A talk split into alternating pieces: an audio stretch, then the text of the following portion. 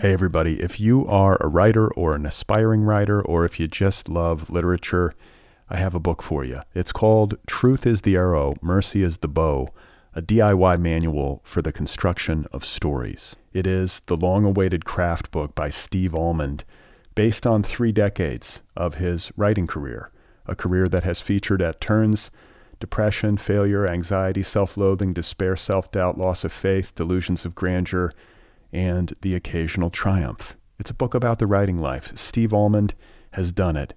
He has embraced it, the full catastrophe, and he has lived to tell about it. The Boston Globe says, quote, "This isn't just a book about writing, it's a book about honesty." And Richard Russo calls it, quote, "one of the best books on writing I've ever read. It's also the funniest by a country mile." Once again, it's called Truth is the Arrow, Mercy is the Bow, a DIY manual for the construction of stories by Steve Almond, available from Zando. Go get your copy right now, wherever you buy books.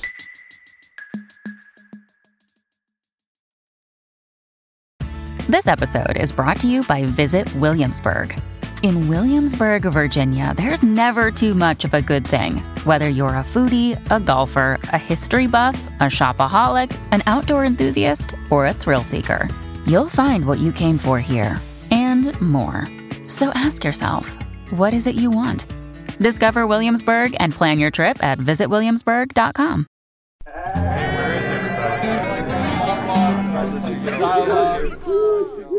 Hello, welcome to the Other People Show. I'm Brad Listi here in Los Angeles, California. Happy New Year 2024. Hope you had a good holiday, a good New Year's Eve.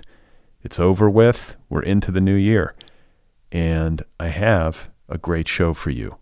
Don't forget to subscribe to the Other People podcast wherever you listen. You can also subscribe on YouTube, follow the show on social media TikTok, Instagram, Twitter, and Bluesky. So, my guest today is Susannah Breslin, author of a new memoir called Data Baby My Life in a Psychological Experiment. You know, I had this rigid mother who was not physically affectionate. I had a father that I loved and felt a connection with, but who left the home. And when he died, it really was like I lost the one person I had felt some type of connection with in my family, and it just broke my heart. And it's almost like everything I did after that for a long period of time was just refusing to face the heartbreak of that moment. Okay, that was Susannah Breslin. Her new memoir is called Data Baby My Life in a Psychological Experiment, available from Legacy Lit, an imprint of Hachette Books. Data Baby is a memoir about Susannah Breslin's formative experiences as a subject of a lifelong psychological study originated at the University of California, Berkeley. It was called the Block Project, and it entailed the rigorous observation of children in their daycare and school settings, tracking them all throughout childhood and even into adulthood on a periodic basis. Susannah Breslin was enrolled in the Block Project by her parents shortly after she was born in 1968. The scientists wished to see if a person's adult identity and outcomes could be accurately predicted from childhood. So, Data Baby is about Susannah's coming of age, her difficult family life, her participation, unwitting participation as a child in the Block Project, being secretly observed while she was at school, and so on and so forth. And ultimately, it is about her quest to find herself, to locate her true self in adulthood, and to reclaim autonomy and a sense of deeper identity. I had a nice conversation with Susannah Breslin. That is coming up momentarily. Before we get started, a quick reminder that I do a weekly email newsletter. You can subscribe for free over at Substack. This is where my newsletter lives online at bradlisti.substack.com. You will get an email from me once a week in which I let you know about the latest episodes of this show. I also share a list of links to things that I've been reading and uh, finding interesting. So if that sounds good, go over to bradlisti.substack.com and sign up for my newsletter. I would love it if you did that. Likewise, the Other People podcast has a Patreon community. If you listen regularly, if you like what I do, if you get something from the work that I do, I hope you will consider joining the Other People Patreon community over at patreon.com slash otherpplpod. You can get merchandise, a book club subscription, all that stuff over at patreon.com slash otherpplpod help keep this show going into the future. Today's episode is brought to you by Tin House, publisher of the novel Nonfiction by Julie Myerson. Nonfiction is an unflinching account of a mother, daughter, wife, and author reckoning with the world around her. But can a writer ever be trusted with the truth of her own story? Clear eyed, lacerating, and incredibly fearless, Julie Myerson's latest novel explores maternal love as an emotional foundation to both crave and fear. A hauntingly beautiful and deeply moving novel. Nonfiction is a love letter from a mother to a daughter. It is a tale of damage and addiction, recovery and creativity, compassion and love. That's nonfiction the new novel by Julie Myerson, available from Tin House. All right, so my guest once again is Susannah Breslin. Her new memoir is called Data Baby My Life in a Psychological Experiment, available now wherever books are sold from Legacy Lit. Susannah Breslin is a journalist and a Forbes.com senior contributor from 2018 to 2019, she was the Lawrence Grauman Jr. Postgraduate Fellow at UC Berkeley's Investigative Reporting Program. Her reporting and essays have appeared in The Atlantic, Slate, The Daily Beast, Salon, Newsweek, The Guardian, and Variety, among other outlets. I had a very interesting conversation with Susannah Breslin, whose life story is notably unusual and very fascinating. So I'm very pleased to have had the chance to meet Susannah and to talk with her about her new memoir and to get to share our conversation with all of you right now. So here we go. This is Susannah Breslin, and her new book, One More Time, is called Data Baby. So I was born on April 10th, 1968, in an Oakland hospital. And at the time, my father was a poetry professor at UC Berkeley. My mother was an English instructor through UC Extension. And I was born at 1:38 in the morning.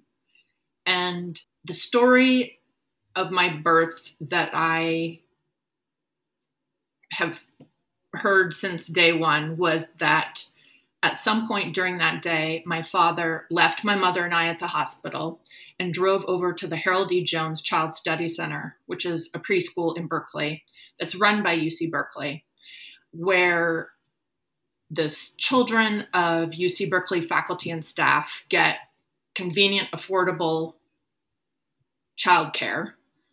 And at the same time, those kids are studied by researchers and graduate students and professors at the university who are studying early childhood development. So for my parents and other parents at UC Berkeley, this was like the preschool to get your kid into. It was, you know, sort of considered to be exclusive and as such had a really long waiting list to get in. So as soon as the kid was born, you were supposed to submit an application. So as I understood it, my father went over there and submitted an application and the idea was that you know my parents were sort of intent from day one on me being a kid who was sort of special or exceptional which i think was an attractive idea to them they were both intellectuals who you know saw themselves living a sort of unique life in, in Berkeley and they wanted their kids to reflect that. So that was their intention behind that. And then three, four years later, I showed up for my first day of preschool at the Child Study Center and became one of over 100 kids who were in a cohort of a study that was trying to figure out if you study a child, can you predict who that child will grow up to be? And that was called the Block Project. Right. Um, it's known as the Block Study. I knew it as the Block Project, and the study was created by Jack and Jeanne Block, who were married personality researchers at UC Berkeley.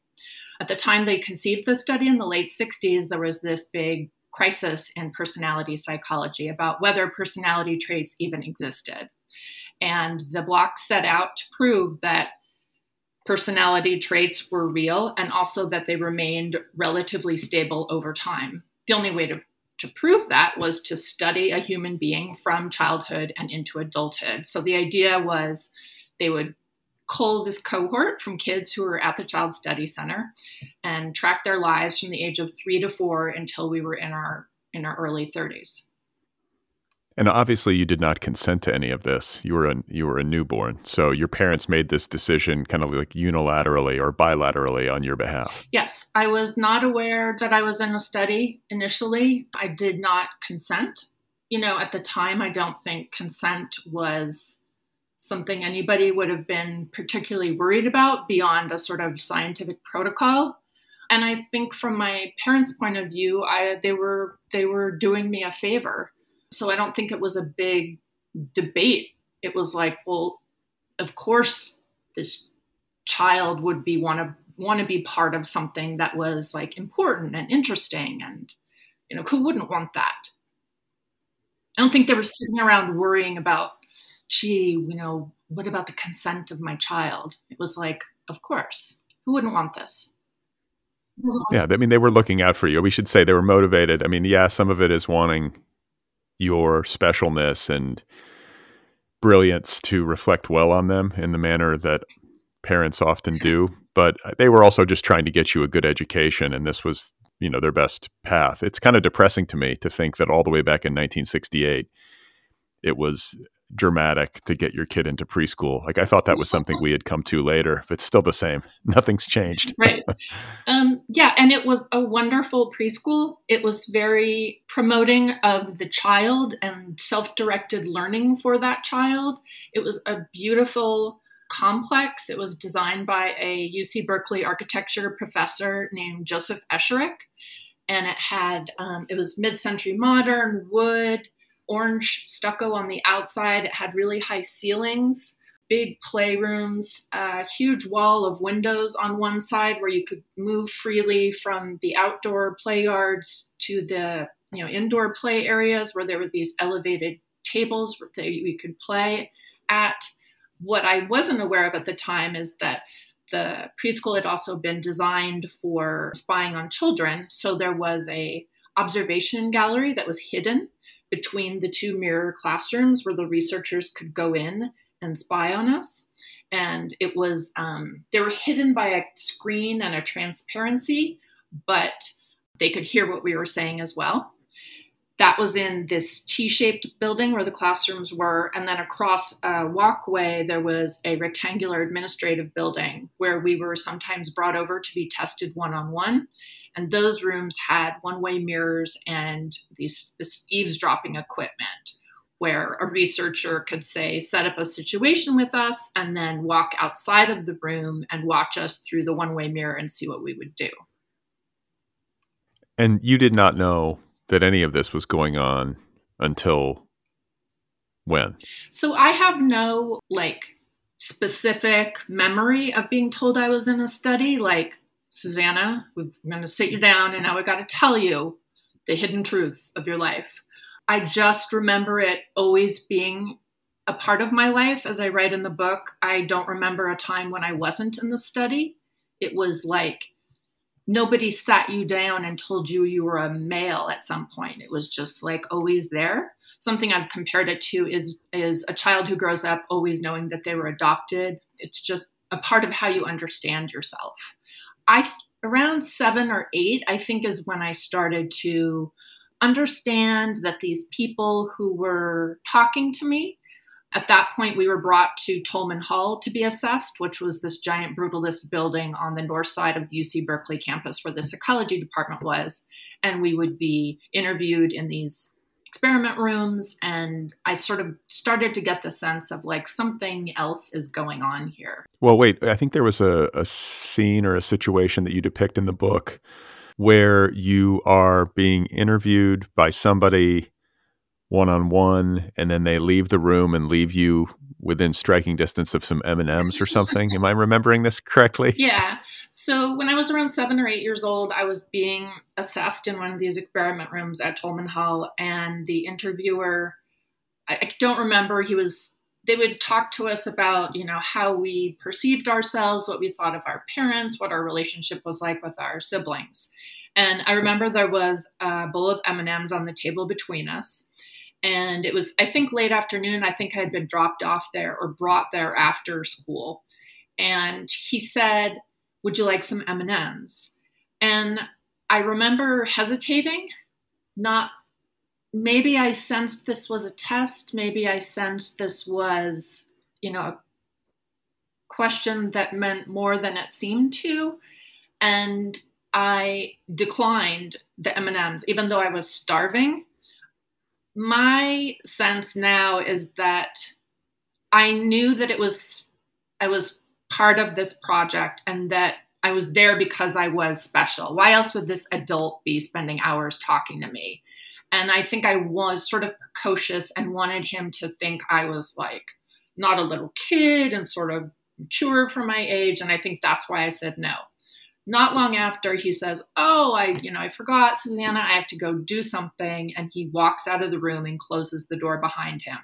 At that point, I leap across the table for the candy, um, accidentally knock it over in the process. M&Ms are, I can remember it to this day. M&Ms are bouncing across the table and I start um, grabbing M&Ms and stuffing them into my mouth and I suddenly freeze. I can see myself in this mirror on the opposite wall. And I remember feeling like my cheeks were hot and seeing that my cheeks were pink in the mirror.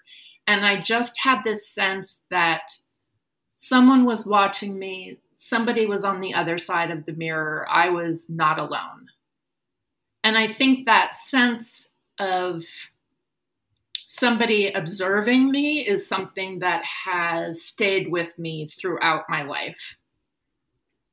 But yeah, it's a little creepy. It's a little eerie, a right? weird. Later, I found out. Later, I talked to one of the people involved with the study, and he said, "Oh no, we did that on purpose," which was sort of mortifying to hear. And it was um, a way to test our ability to delay gratification, which clearly I had no ability to do and still have no ability. well, no, that's like the it's like the what is it the marshmallow test that they do with kids. Exactly, it was children who their version of it, but children who are able to delay gratification, what tend to be more emotionally well off or something, right? Right. Um, they're they're the life's winners. You want the kid who resists um, the marshmallows, but the real lesson is don't let me near your candy. I guess. Well, listen, you delayed gratification when it was first offered. You said no thanks. You wanted to seem older, right? So you did delay. Right. Don't either be too hard on yourself. Just, either that or I'm just a, a, a, masochist. I don't know. Maybe so. Maybe it's a combo. uh, but, you know, it, it's interesting in your book the way that you depict your childhood education and how unconventional it was and how you were being observed. And we should say, you know, you were far from alone. There were lots of kids. This was kind of a, the thing to do for academics in Berkeley in the late 60s, early 70s who were raising their children because, like, A, it's this kind of brainy thing to do, right? You're kind of letting your child be part of something that's going to hopefully make the world a better place and make scientific understanding of childhood development richer and deeper and all the rest. But it was also a way to ensure that your child got a great education in a great facility near campus and as an ancillary benefit that you got some childcare, I would assume even after school hours, right? It sounds like there were opportunities for kids to what be observed or play after school or do testing after school or no?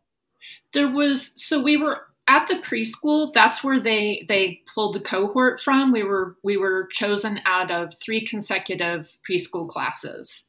But once we were done with preschool, we were all in the same cohort, but we didn't know each other necessarily. And we, um, after preschool, we all kind of went our separate ways. We went to public school and private school. And over those years after preschool, then we would be brought back for to Tolman Hall for these assessments. We also, um, I think when we were around six, there was researchers came to our house to observe us at home and observe us at home with our parents was part of that. They also got our report cards from our schools. They also interviewed our parents individually and together, and they assessed us at Tolman, engaging with one parent or with both parents. So there are a lot of ways in which they gathered what they called lots of data, which was a combination of our life history, observed data, the testing data, and then the subjective data, which was self reported data, essentially our own, how we related the stories of our lives ourselves to them. So, like one of the points uh, that I would make, or one of the observations that I would make, is that you were carefully observed as uh, a child, as a school child, uh, school age child, to a degree that most of us were not. I mean, I think obviously we had parents and teachers looking out for us, but we were not being monitored and regularly tested and talked to by expert researchers. And in the in the book, you draw this contrast between the ways in which you were carefully observed in school and as part of this study, but you were sort of invisible at home. Your parents' marriage blew up when you were a young child, and you had parents who really weren't super interested in being parents, in particular, your mother, who in the book is depicted as a pretty tough character. So, can you just describe a little bit about, or describe a little uh, bit this upbringing that you had and your relationships with your parents?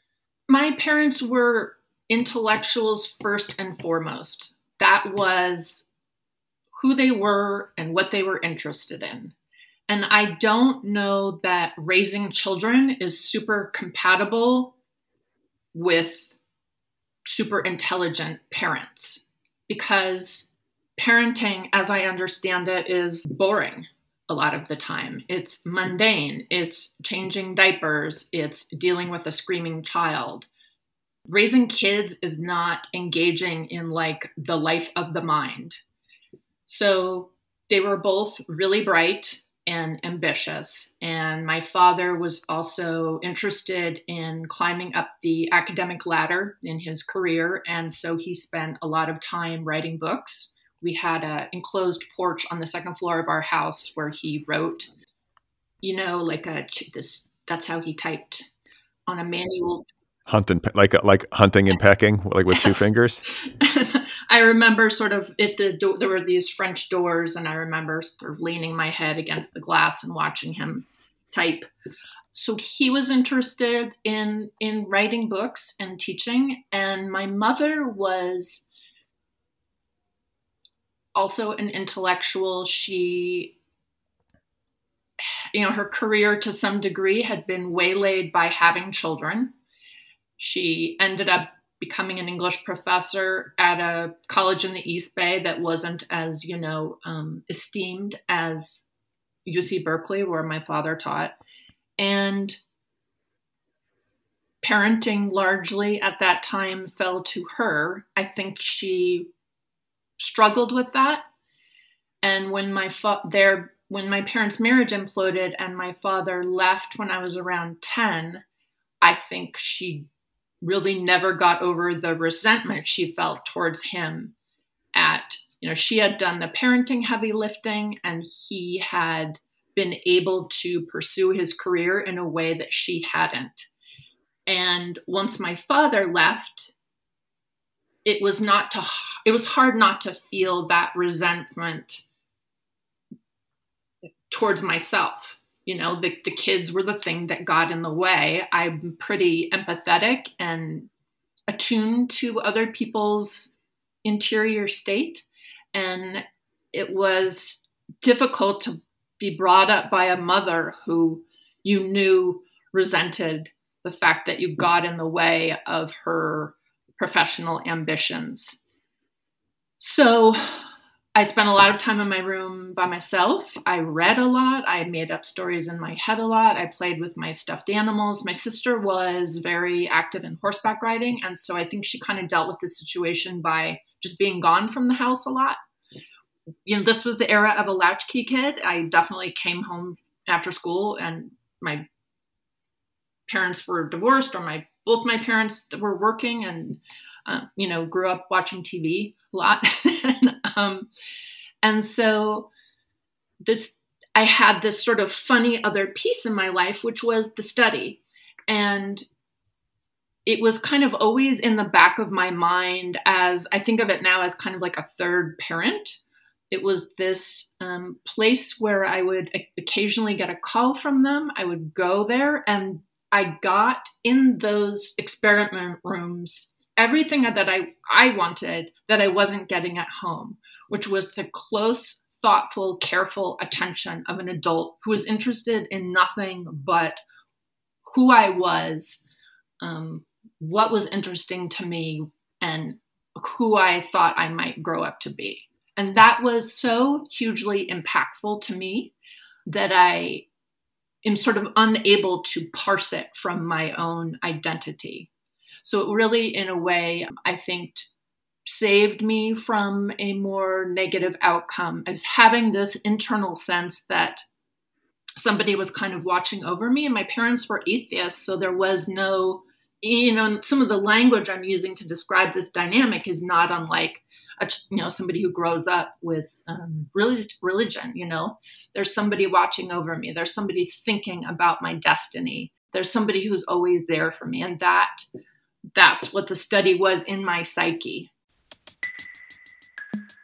Hey, everybody, if you are a writer or an aspiring writer, or if you just love literature, I have a book for you. It's called Truth is the Arrow, Mercy is the Bow a DIY manual for the construction of stories. It is the long awaited craft book by Steve Almond, based on three decades of his writing career, a career that has featured at turns depression, failure, anxiety, self loathing, despair, self doubt, loss of faith, delusions of grandeur, and the occasional triumph. It's a book about the writing life. Steve Almond has done it. He has embraced it, the full catastrophe, and he has lived to tell about it. The Boston Globe says, quote, This isn't just a book about writing, it's a book about honesty.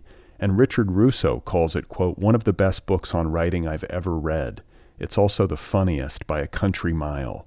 Once again, it's called Truth is the Arrow, Mercy is the Bow, a DIY manual for the construction of stories by Steve Almond, available from Zando. Go get your copy right now, wherever you buy books. Yeah, it's like the like the nerdiest, like most Bay Area description of like a surrogate religion or parenthood, you know, having these like, like elite academic researchers sort of paying attention to your every developmental step. But that is the, the function. It provided a sense of security and safety to you. That's interesting. Yeah. And I think I talk about this later in the book, but I think it also played a role in my becoming a journalist because in a way they were sort of demonstrating what a journalist does, which is, you know, closely consider a subject, have an empathetic relationship to it, and creating a story about it. I can't imagine that watching them do that didn't play a role in my becoming a journalist myself. Well, when you also have a poetry professor father and an English instructor mother, so the apple doesn't fall too far, right? right you were sort of you were sort of doomed from the start. There's no way genetically you're not going to be a, a writerly human, it would seem. But I want to talk about this foray or this career in journalism and the way that it began because I think that's pretty astute. You know, you had writing and literary concerns modeled for you at home, and then you also had the function of a journalist in practice modeled for you by these researchers, more or less. But there is this interesting way that you move as a child from being the observed to, as a journalist in your adult life, being the observer. And you then, early on, I think, become interested in sex workers, sex entertainment, the sort of the sex beat, if such a thing even existed when you started. But can you talk about that, like how it began for you and why it was of such keen interest? Yeah, and you know, I don't know that I can make perfect sense of it because I think part of it was just something that happened, a curious conflation of events. But I I went to UC Berkeley, majored in English, graduated. I went to graduate school in writing at the University of Illinois Chicago, and I came back and was I started, this was the late 90s. I started this online magazine with two of my girlfriends from graduate school that we called the Post Feminist Playground. And we were, you know, sex was something that was part of what I was interested in writing about. I think I was, it was provocative and sort of titillating. My father died in January of 1996, which led to me wanting to become a writer and also grappling with anxiety and depression to a degree that I hadn't before. I mean, it's something that I always struggled with, especially after my parents got divorced. I got really depressed. But after my father died, and he was young, he was like 60 years old, or yeah, right? I mean, died of a heart attack. And so I think I was sort of looking for something that would make me feel alive and intrigued and connected. And I went out, I think it was the summer of um, maybe 97.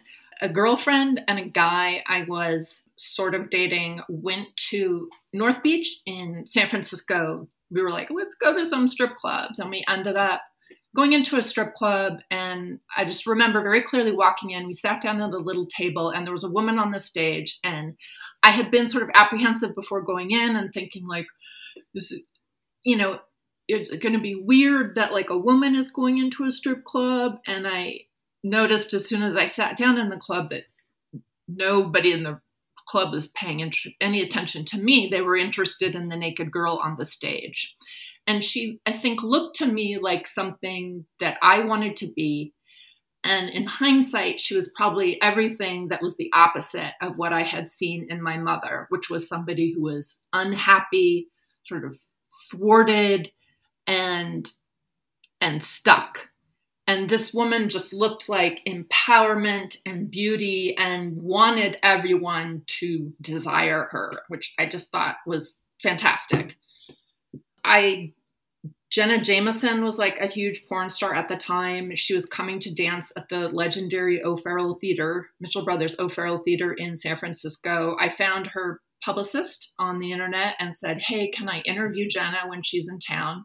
Interviewed her and then went to their show that night at the O'Farrell Theater, which had a live act if some dancers were coming into town and Jenna and another porn star named Jill Kelly did this crazy, you know, obscene dance routine. I don't even know what to call it. And that was choreographed, at least in part, to Marilyn Manson's uh, The Beautiful People. And it was just like, I had entered this world that was just totally the opposite of the world I had grown up in, which was like, you know, it's like, let's talk about postmodern, post World War II literature, and let's read another book. And uh, this was, if I grew up in the life of the mind, this was like the life of the body. And I just loved how it was just the opposite of everything I had seen, but I was just across the bay, you know? Then Jenna's publicist said, if you're ever in LA, you can come to a set. And then not long after, I went down, came down to LA to visit the set of this porn movie called Flashpoint that Jenna was making with some other people and ended up watching seven porn stars have an orgy on a fire truck in a parking lot near downtown Los Angeles and was like, this is crazy. And sort of fell in love with how it was like this other Hollywood surreal place where people were just doing these very out there things that you kind of weren't supposed to do. And it just felt like something I could write about. And then I moved to LA and sort of began this career as a sex writer, although the porn industry in the San Fernando Valley was my oh has always been my primary interest. I think in the book you say regarding these performers in porn films and what do you call them? Sex entertainment stars or whatever uh, you you say quote that need to be seen that desire to be exceptional to feel above all else special. I got it i thought. Like you, there was a there was a line of connection. Even though you yourself were not doing this stuff you understood i think these people because of the nature of your upbringing true yeah and i think there was in the study, I was the object. I was the thing that everyone was looking at and considering and studying. And when I started writing about sex and sex workers, it was a way to kind of reverse that, where I became the observer and they were the observed. And my shrink calls that like passive into active, where you take the thing that was done to you and you reverse it. So you are the one doing the thing. And i think that that was um, absolutely part of it and i think healthy and exciting for me. I was going to ask you would your shrink say that that sort of reversal is healthy? Is that healthy behavior to switch it? I mean i think it depends on what you're switching because it can also you know somebody who is bullied can become the bully. That's the sort of dysfunctional version of it. I think my version of it was largely healthy, but it, there's also ways in which um, sex work is, Martin Amis has called the porn industry a rough trade. It's, uh, in my opinion, a tough business. And so there were certainly ways in which I saw human relationships get distorted and and turned into things that were transactional. Well, sure. I mean, yeah. I mean, it's and it. You can think a lot of different things about porn and the sex industry, but you cannot think that it's uninteresting, right? Anybody who ponders this for even a few seconds it's like, wow, who are these people who do this, and how do they do it? I mean, just to have it's a strange thing to say maybe but like the will you know like the you have to have a certain amount of nerve and a kind of control. I mean there's a joke about porn acting being the the greatest acting in the world. Like if you're actually in a porn film convincingly portraying somebody having sex in a, a meaningful way like you're enjoying it and there's no lights on you and cameras and you know what I'm saying? To pull that off you've got to be a hell of an actor right? well I think especially for the men right? I think it's maybe a little easier to fake it if you're a woman but if you're a guy you really have to show up or everyone's going to know. Right so with these guys I, I think these guys use drugs though right what do they do these guys are sometimes not, not all the time sometimes that's just what they're good at it's just their thing. Everyone has a gift. Everyone has a gift. Wow. So, what is it like to be on a set like that, where so like these like incredible, uh, and incredibly unconventional sex acts are you know unfolding before your eyes while lit and filmed and all the rest. Like, and you're standing there. I guess you get to a, a certain place where you're it's sort of normal for you if you're covering this stuff on the regular. Yeah, I mean, especially initially, it was absolutely like fascinating and just compelling and complicated.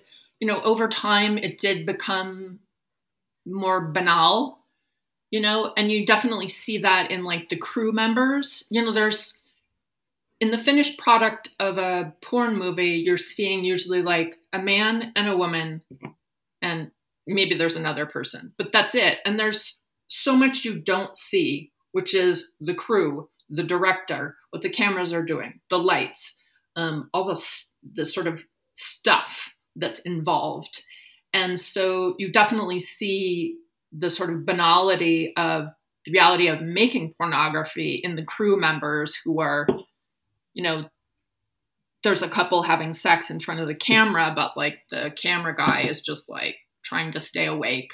And I found that myself over time, which was kind of like, okay, you know, they're sort of going through these choreographed positions. What am I going to have for dinner? And I did get more more jaded. It was hard to find something that I certainly tried, but I, I, I sort of sought out at a certain point um, some of the most extreme things in the business, and it was hard to find something. Still is hard to find things that in that realm are shocking to me. I've heard heard and seen practically everything there is.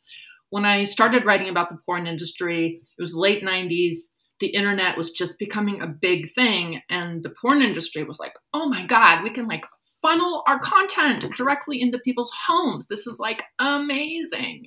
And there was a lot of money floating around and the cost of getting into porn as a creator the barrier had lowered because anybody could afford a video camera. And so it became very competitive in the late 90s in the in the valley in the industry and in the early 2000s. And so you saw people engaged in this sort of stunt sex aspect of like, how far can we push this? How many guys can we get to have sex with one woman in one day? And that became part of like my niche as a journalist at the time was covering the absolute craziest stuff domestically. And then I was a reporter on a Playboy TV show called Sexcetera, um, which I described as 60 Minutes on Viagra, where I also um, went with a crew and we did stories in Amsterdam and London and Mexico. And so it became a sort of global um, beat as well. Yeah, I mean, that's interesting because I was sort of thinking of the movie Boogie Nights, which depicts the porn industry in what, the 70s and then into the 80s and then that movie drops, I believe, in 1997. And then you are getting into this line of work right around then, but maybe a little bit after. And at that point, the industry is going through a big upheaval with the advent of the internet and porn going online. So that changes everything, right? I mean, everything. What there was the big shift from film to video from 70s to 80s, and then 80s to 90s is from video to the web. Right. And it was really a, a booming time for the business until um, the market became saturated, the content became pirated. When Bush was president, there was there were various efforts by the feds and some by the LAPD to crack down on pornography. And then the Great Recession happened. And so by 2008, 2009, people are not buying DVDs anymore. People are not paying for content online, and the porn industry is starts really struggling. And and people had also gone to prison on through federal prosecution on ob- obscenity charges, and that definitely also had a chilling effect. You know, you were going to be a little less inclined to make a really out there porn movie that might make you some money because you could get a charge for it. So, when you're doing this television work and you're out in the field in various ports of call, I'll sound so, is there I'll so romantic when you say it. Yeah. but is there uh, a story you can tell? I mean, you must have seen some some stuff working on that show and going out and meeting people, seeing what all sorts of different uh, takes on the sex industry cross culturally. Like, what's a good, what's a go to story for Susannah when you're describing that time in your life and that work that you did? It's a wonderful question that I appreciate, but it's like what kind of question what kind of answer do you want because my i have answers that are so that are like stomach churning that in private company I would tell, but might not be a good idea for this forum. What about what about like a memorable person? Is there like yeah, a is there somebody you story? you lose your lunch. I mean, I'm. I mean, I, I mean, I can put it politely, or I mean, sure, go for it. Um, we were doing a story in London, and we actually we had this one story. This was for Sexcetera, and we had this one story, and it fell through. And then the producer I was with kind of like cobbled together this story that was about the sort of fetish culture there, you know, the whole latex and whips and all that sort of thing. And we found a guy who kind of set up a party for us in his warehouse somewhere in London. And there were all these people doing all these wild things. And he had, he was a coprophagiac. He wanted women to, he had a custom toilet where he could engage his fetish with well, so coprophagia is like what he like. He's into poop and he wants to be pooped on. That kind yeah. of thing. And um, okay. Sorry. Then he had like a custom toilet that he could like be under, and then the woman would sit on it. But that's not the interesting part of the story.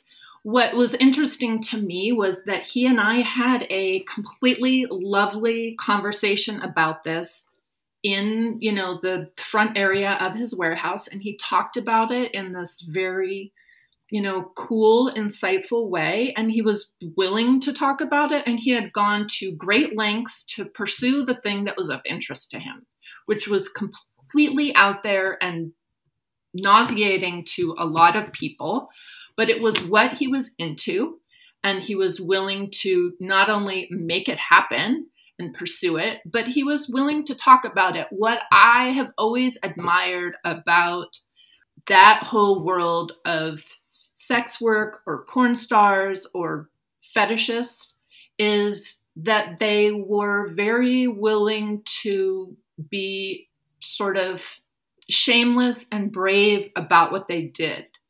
And they didn't hide it and they didn't suppress it and they didn't punish themselves for it. They were, um, they had, they were willing to just be who they were and they were willing to suffer the judgments of others so they could do what they wanted to do. And I thought that was um, sort of lovely. So I got to ask do you recall what his rationale was for wanting women to poop on him? Like, does he, I mean, if he, you said he was cool and like delightful, like, he'd put some thought into this? Like, what what was it? What was it about it? Like, because it seems like it's related to shame, right? I don't know what what else it would be. But. Yeah, you know, I don't remember that portion of the conversation, or if I even asked him to sort of psychoanalyze it. I mean, I would assume it has something to do with his mother. Isn't it always that case? Uh, and he may have not had like a read on it, you know, in in that sense. But I, yeah, I don't. It was I don't know. Maybe it was a way of he'd been shamed about something, but this was a way to to to sort of reinfuse it with some type of pleasure. I'm not really sure. Yeah, that's a complicated one. I, that's a hard one for me to understand, but I guess that's to each their own. Brad telling that story later, but oh well. Hey, it's it's part of your story. it's part of your story, the work that you did and the people that you met along the way. Uh, and so, you know, this book is called Data Baby, and it is obviously very much about this study that you were a part of throughout your life, you know, starting in early childhood. But it's also, in a larger sense, your life story and a kind of coming to terms story with who you are and where you've been and like who your true, like deepest self is. And there's kind of reckoning with parents and the failings of parents and so on and so forth. But one of the parts of the book that I found personally interesting was this post Sexcetera, like kind of post sex journalism phase of your life where you moved to New Orleans because my parents are both from Louisiana and I've spent a lot of time down there. And so the fact that you were in New Orleans when Katrina hit is interesting. I mean, it's that was a historic storm to say the least. And I saw the aftermath. I want to say I was down there. God, it would have been some time, maybe less than a year, but like maybe 10 months or something after the fact. It still looked like a bomb had gone off. There were still like boats on top of houses and cars upside down in the street. I mean, it was crazy the amount of destruction and and just the geographic uh, the geographical magnitude it was it was a lot of neighborhoods that had been leveled. It wasn't just like an isolated neighborhood over in the Ninth Ward. Like my uncle drove me through parts of town. The trees had all been denuded. The roofs had been torn off of homes for miles, miles and miles and miles. So I read that part of the book like mournfully and with some awareness and interest. And I'd just like to hear your take on it, like your time in New Orleans, what you were doing down there, and then just maybe for my listeners, talk a little bit about what you did when the storm started to roll in. So, after about five years of, of sort of writing about sex and porn in LA, I got burned out on it. I started referring to the porn industry as a meat grinder for the human condition. And I wanted to try something new. I had never been to the South.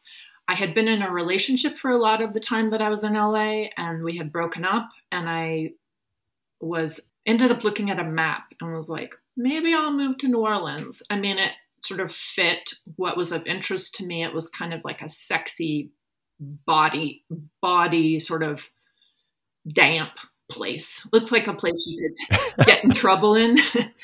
So, uh, you know, within maybe a couple of weeks, I had moved out of my apartment and gone to move to Louisiana. I remember not long after I moved there, somebody said, "People come here to die," and I thought it's a little, it's a little grim. Um, you know, but I rented this like amazing apartment on the the French Quarter border, and it had like this it was on the second floor. It had this wrought iron railing on the balcony and a giant old oak tree. And there were um, you know years of mardi gras beads that hung in the tree. And it was just like it was just this beautiful very different life. I didn't have a car and i would ride my bike around ride my bike up bourbon street as it was like coming alive and hearing the music wafting out of the bars and every once in a while, you know, a parade would come down the street and the music would come in the windows of my apartment. And it was my intention was to take what I had seen um, in LA and write a novel that was set in the porn business. That was what I really wanted to do. But I struggled to do that in New Orleans. I was also working as a freelance writer. And I ended up, after a year, moving to a different apartment that was a little bit darker, that was in the Bywater, and was running out of money. Got into a relationship. We broke up, and I was really devastated. I became suicidal didn't leave my apartment for a long time. And I was just sort of sort of starting to come out of that in late 2005 when I saw that a hurricane was heading towards that part of Louisiana. And I wasn't familiar with hurricanes.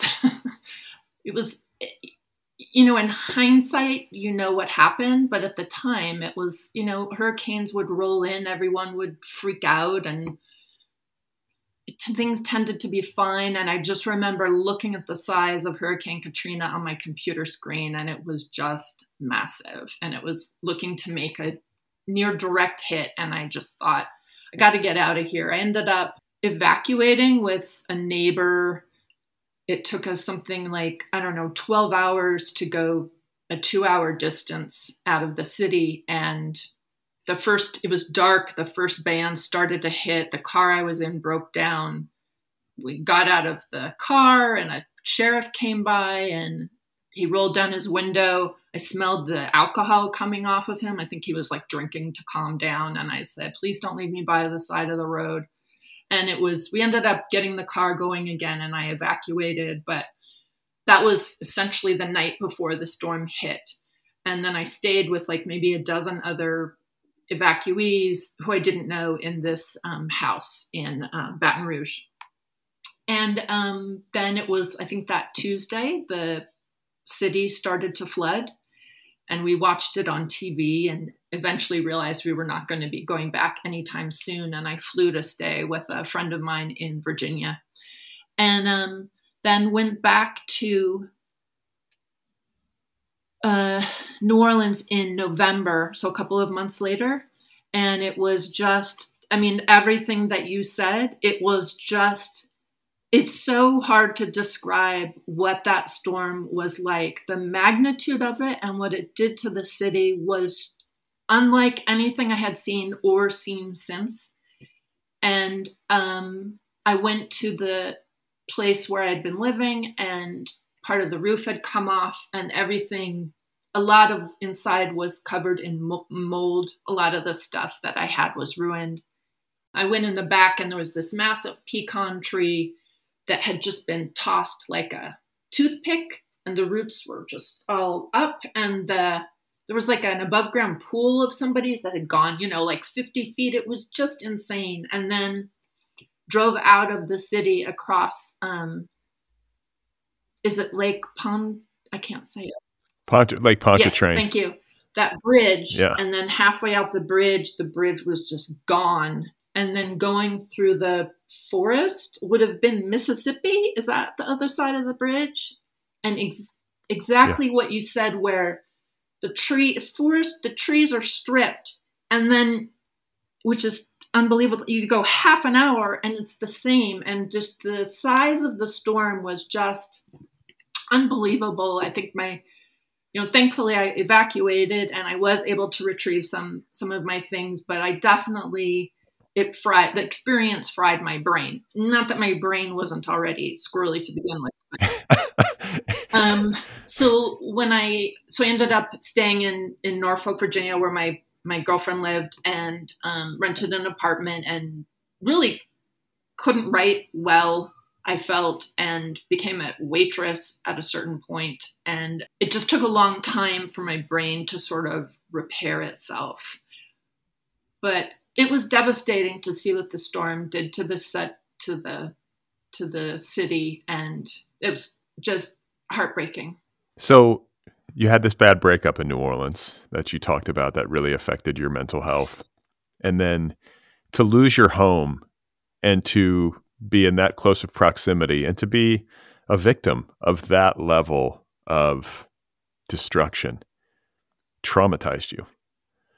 Sure. Right? I mean, you say it fried your brain. Like, just, I, I guess I'm trying to understand clearly what it was. Was it a combination of the breakup and the physical destruction, or do you think by that point it was just the hurricane and having lived through all that and then having kind of just been suddenly uprooted? Like everything that you knew in your day to day was just gone overnight, basically. I think it was an accumulation of long, a lot of things that had happened over the course of my life. You know, I had this rigid mother who um, was not physically affectionate I had a father that I loved and felt a connection with, but who left the home. And when he died, it really was like I lost the one person I had felt some type of connection with in my family, and it just broke my heart. And I dealt with that by losing myself in reporting on the sex business, which is in some ways a place that's devoid of love. And it was to some degree an escape, an avoidance. Um, the night my father died, I was sleeping, and my stepmother called me to tell me that my father was dead. And she said, you, ha- you should come and see him.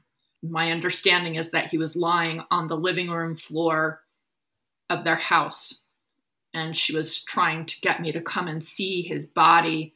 And I declined and it's almost like everything I did after that for a long period of time was just refusing to face the heartbreak of that moment. And when I ended up in New Orleans and the storm came through and pushed me out. I it was sort of like the culmination of like everything just kind of falling apart and I did have to rebuild myself. I think I did.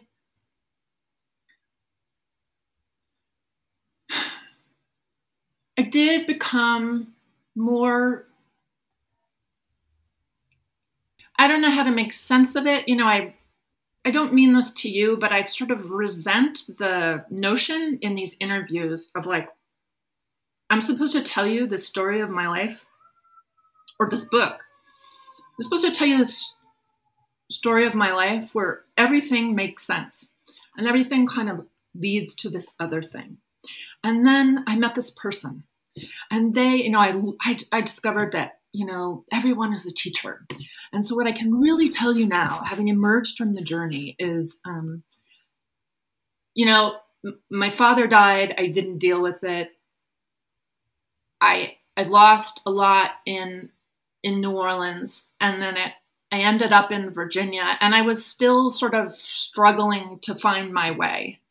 Um, and I think it wasn't you know, I stayed in Virginia for a while. Then I was like, well, maybe I'll move to um, Austin, Texas. That'll, you know, I'm, I'm kind of like, where is the place where I am happy? Um, there's some, it's like Baudelaire says, um, I'm always happy in the place where I am not. So I just keep. Then I moved to Texas. Then I was like, well, maybe I'll um, move back to Chicago and I'll I'll try living there.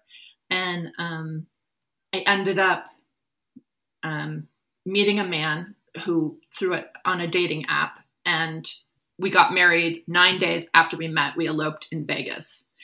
And i think i mean who doesn't? I was still kind of like it's all part of this period where i'm trying i'm like bouncing across the country i'm bouncing around in these relationships. I'm i'm a writer and an editor I'm a copywriter, but I'm kind of like searching for who am I, you know, searching for love. Where is the place where I belong? And how do I sort of reconcile maybe this feeling of always like sort of being broken? Maybe if I move here, it'll fix this. Maybe if I write this, it'll fix it. Maybe if I marry this person, it'll fix it.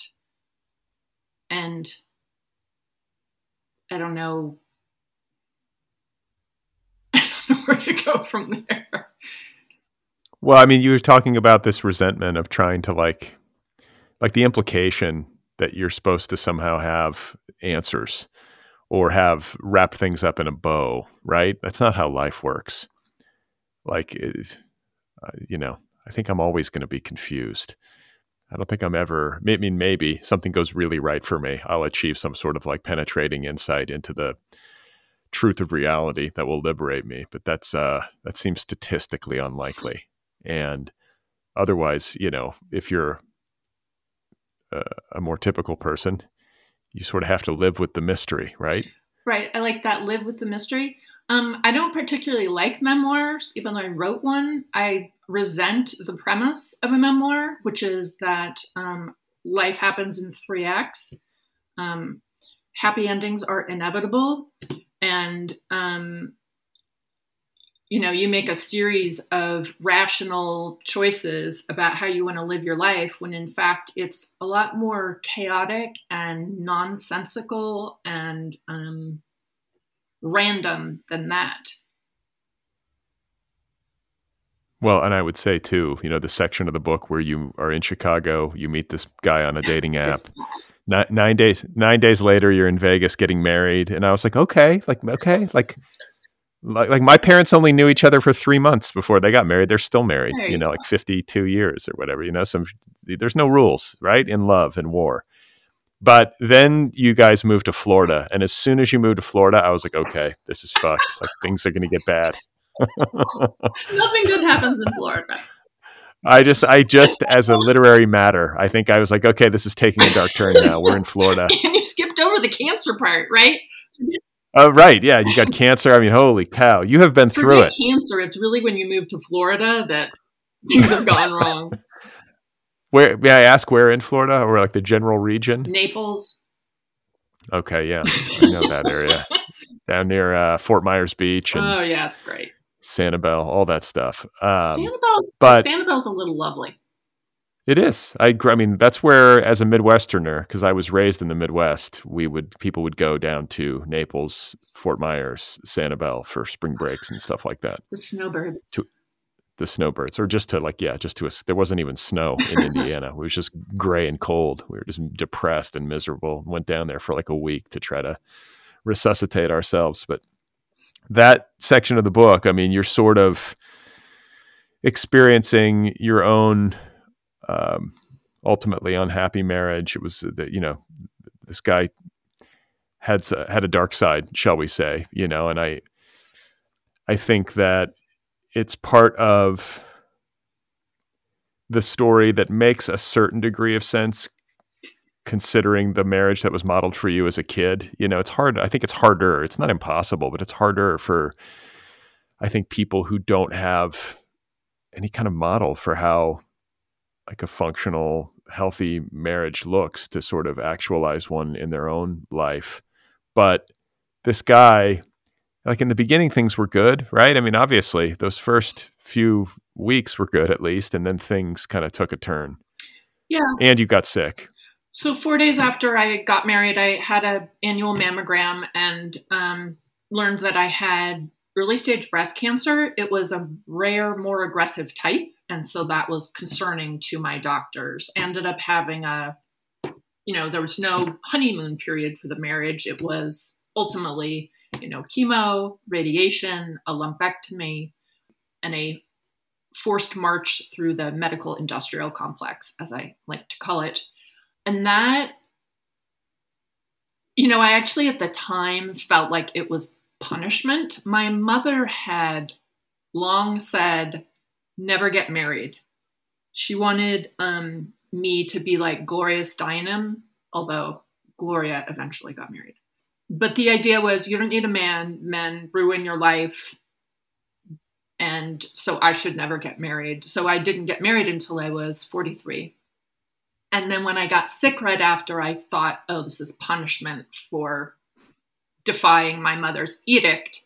And at that point, I had become essentially estranged from my mother when I was living in New Orleans during Hurricane Katrina. Obviously, the storm was all over the news, and she had never reached out to me to see if I was still alive. And I thought that was just a bridge too far for me. And so I had distanced myself from her. And so i when i got sick i felt like this is sort of, sort of karmic punishment for for doing what she said i shouldn't do. And um it was difficult for me to be sick and be a wife. I didn't know how to do that. And but we stayed married and forged through it his professional circumstances changed and he had this opportunity to move to Florida.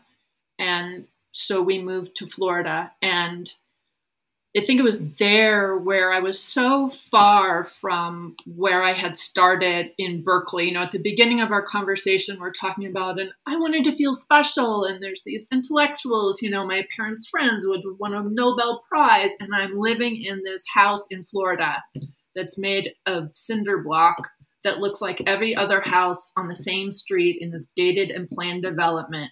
And there is a fake lake behind the house out of which periodically shoots this, like, you know, this fake fountain of stream of water. And it was like, what am I doing? and I felt like I had become a supporting actor in the story of someone else's life. When I had initially had cancer, because I had this more rare type, the oncologists were interested in me. And there was one day when another oncologist came into my room where I was getting a chemo infusion. And he said, Hey, I have these other interns here. Can we come in and I'll talk to them about your case? And so they all like filed in, and I have these people standing in this half circle around me. You know, my brain's sort of in this foggy mush from the chemo and it think it resonated for me um, in terms of like being studied when I was a kid. Here I am back being this thing where these like important people are like, hmm, well, let's take a look at her. You know, what what what can her data tell us about um, you know her case? And I did start thinking about the Block study again.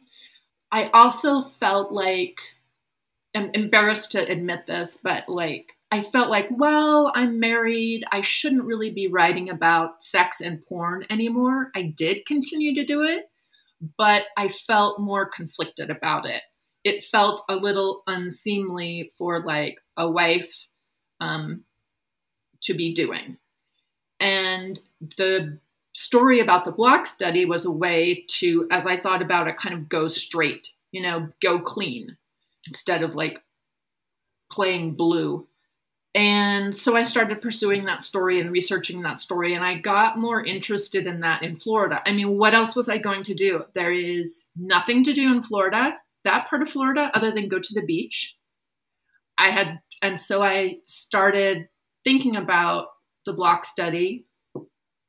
Did they think I was going to grow up to be this person? Did they have data that could tell me about me? Did they know something about me that I didn't know?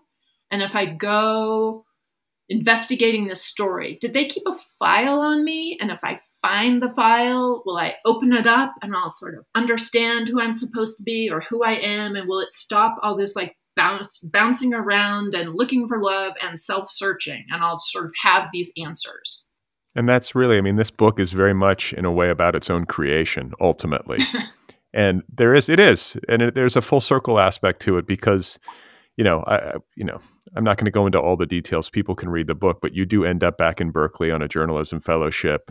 You sort of end where you began, and you sort of have this reckoning with this study and its Im- implications for you in your life, and you do reach some kind of resolution with it. It's not necessarily super clean and tidy. Uh, no, you disagree? You're making a face. I um you know, I struggled with that. I guess I like lately the idea that you sort of pointed to as like this idea of eternal return.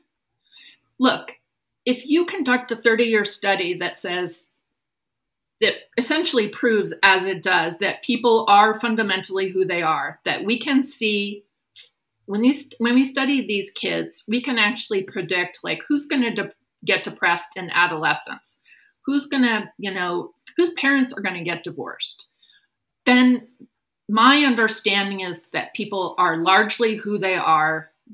Personality traits remain relatively stable over time. Therefore, I'm essentially the same person I was when I was diddling around in that preschool classroom when I was four. So it's just, life is just one giant circle that brings you back around to who you really are.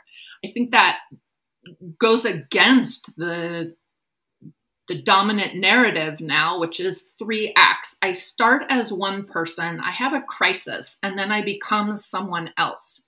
So, what I do here um, sometimes in feedback about my book is that there's this lack of, you know, um, it, I, these memoirs are by women and they're for women and they're supposed to end up with either you get married, have a kid, or are just like super happy having become totally self-actualized and learn to love yourself. That's those are the three core lies of memoirs. And I resent the idea that like that's a fairy tale that women are supposed to plug their lives into that's not reality.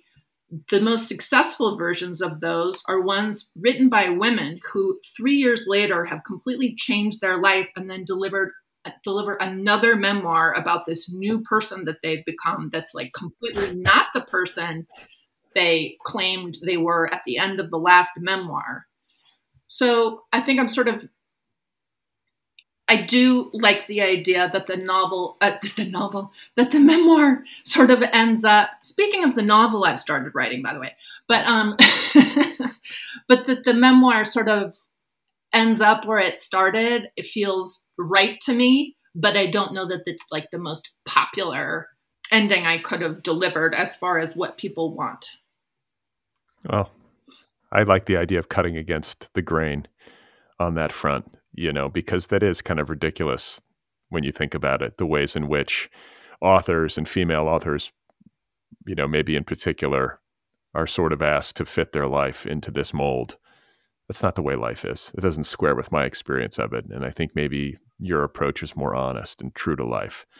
And I want to ask you before I let you go if that is you on the cover of the book. Is that you? That's not you. It's not me. It's just a like a stock photo they took or some sort of okay. It is. Okay, because it doesn't look like you. I was like, is that her when she was little? It doesn't really look like you.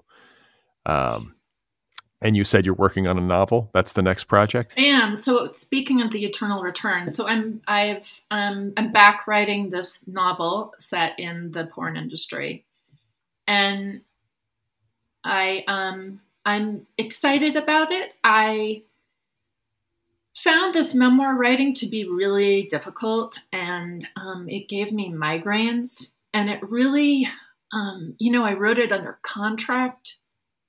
I found the book publishing industry to be very constraining and have very limiting, limiting and limited ideas on like what a book should be. And I it made me sort of not love writing uh, in a way.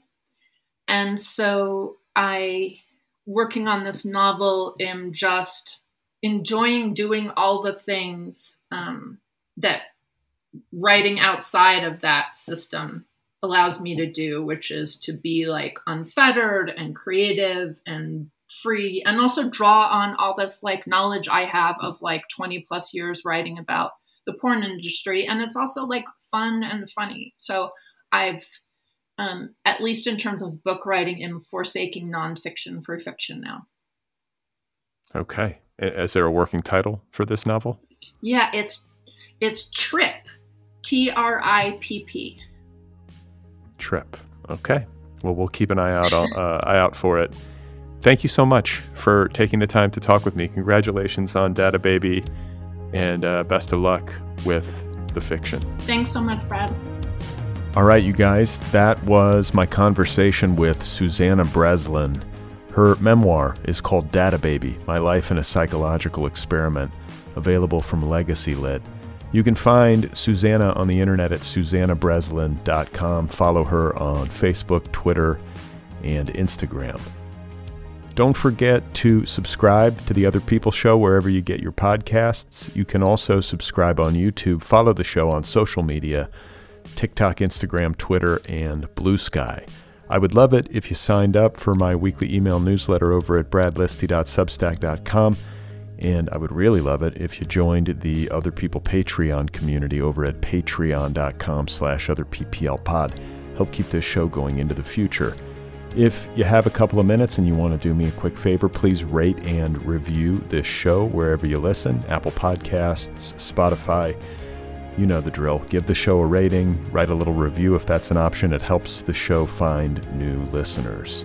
If you would like to get another People t shirt or a sweatshirt, you can do that at otherppl.com, the show's official website. And finally, a quick plug for my latest book. It is a novel called Be Brief and Tell Them Everything available in trade paperback, ebook, and audiobook editions.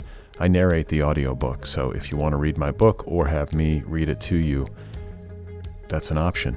You can do that. Again, the book is called Be Brief and Tell Them Everything. All right, so coming up on Friday, there will be a new flashback episode where I dig into the archives and share an outtake from a golden oldie.